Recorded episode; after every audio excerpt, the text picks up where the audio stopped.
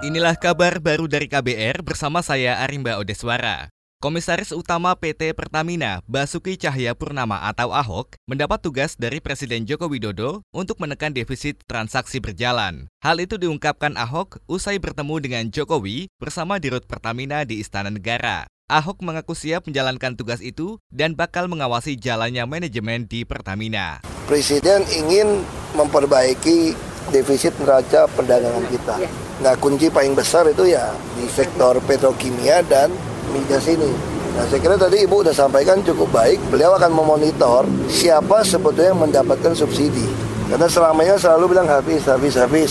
Nah Pertamina udah bikin semua, ya tugas saya kan nggak menggang, bukan mencampurin bisnis Pertamina. Tugas saya itu mengurusi manajemennya. Ahok telah berkoordinasi dengan Dirut Pertamina Nike Widiawati untuk menjalankan perintah Jokowi. Menurutnya, Nike telah menyiapkan sejumlah jurus untuk menekan defisit dari sisi migas. Di antaranya, penerapan B30 pada Januari mendatang, pembangunan kilang dan pabrik petrokimia, serta digitalisasi SPBU.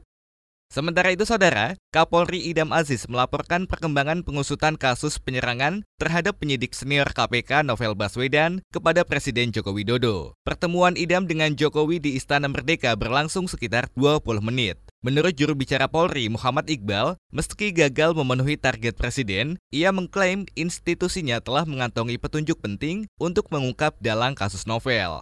Kita sudah mendapatkan petunjuk yang signifikan tentang terungkapnya, upaya terungkapnya kasus ini. Alat-alat bukti petunjuk ini tidak bisa, mohon maaf, tidak bisa saya sampaikan di ruang publik ini karena akan sangat mengganggu upaya pengungkapan kasus ini.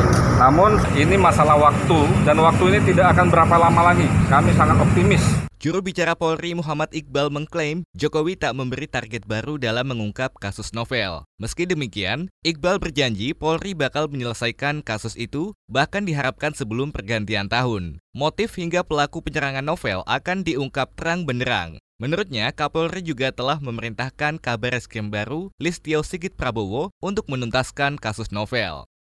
Kita beralih ke informasi selanjutnya. Penggugat Undang-Undang KPK hasil revisi di Mahkamah Konstitusi diminta memperbaiki permohonan uji formil lantaran masih banyak kekurangan. Dalam sidang pendahuluan hari ini, Hakim MK Arif Hidayat menyoroti urutan pokok permohonan dan petitum yang keliru. Mestinya dikatakan dia cacat formil, cacat prosedural, baru yang ketiga dinyatakan tidak mempunyai kekuatan hukum yang mengikat karena bertentangan dengan undang-undang dasar. Kalau logika hukum saya loh ya, tapi itu terserah pada pemohon. Mestinya kan dikatakan cacat dulu baru bertentangan. Loh ini kok sudah dikatakan bertentangan kok baru dikatakan cacat. Selain itu, Hakim MK juga menilai narasi permohonan uji formil kurang lengkap. Hakim MK Saldi Isra mencontohkan, pemohon hanya menyebut bahwa pembentukan UU KPK hasil revisi cacat formil tanpa menjelaskan konstruksi ideal pembuatan undang-undang. Selain itu, Hakim MK juga meminta pemohon memberikan solusi jika permohonan itu digabulkan. Pasalnya, apabila UU KPK dibatalkan, maka bakal terjadi kekosongan hukum.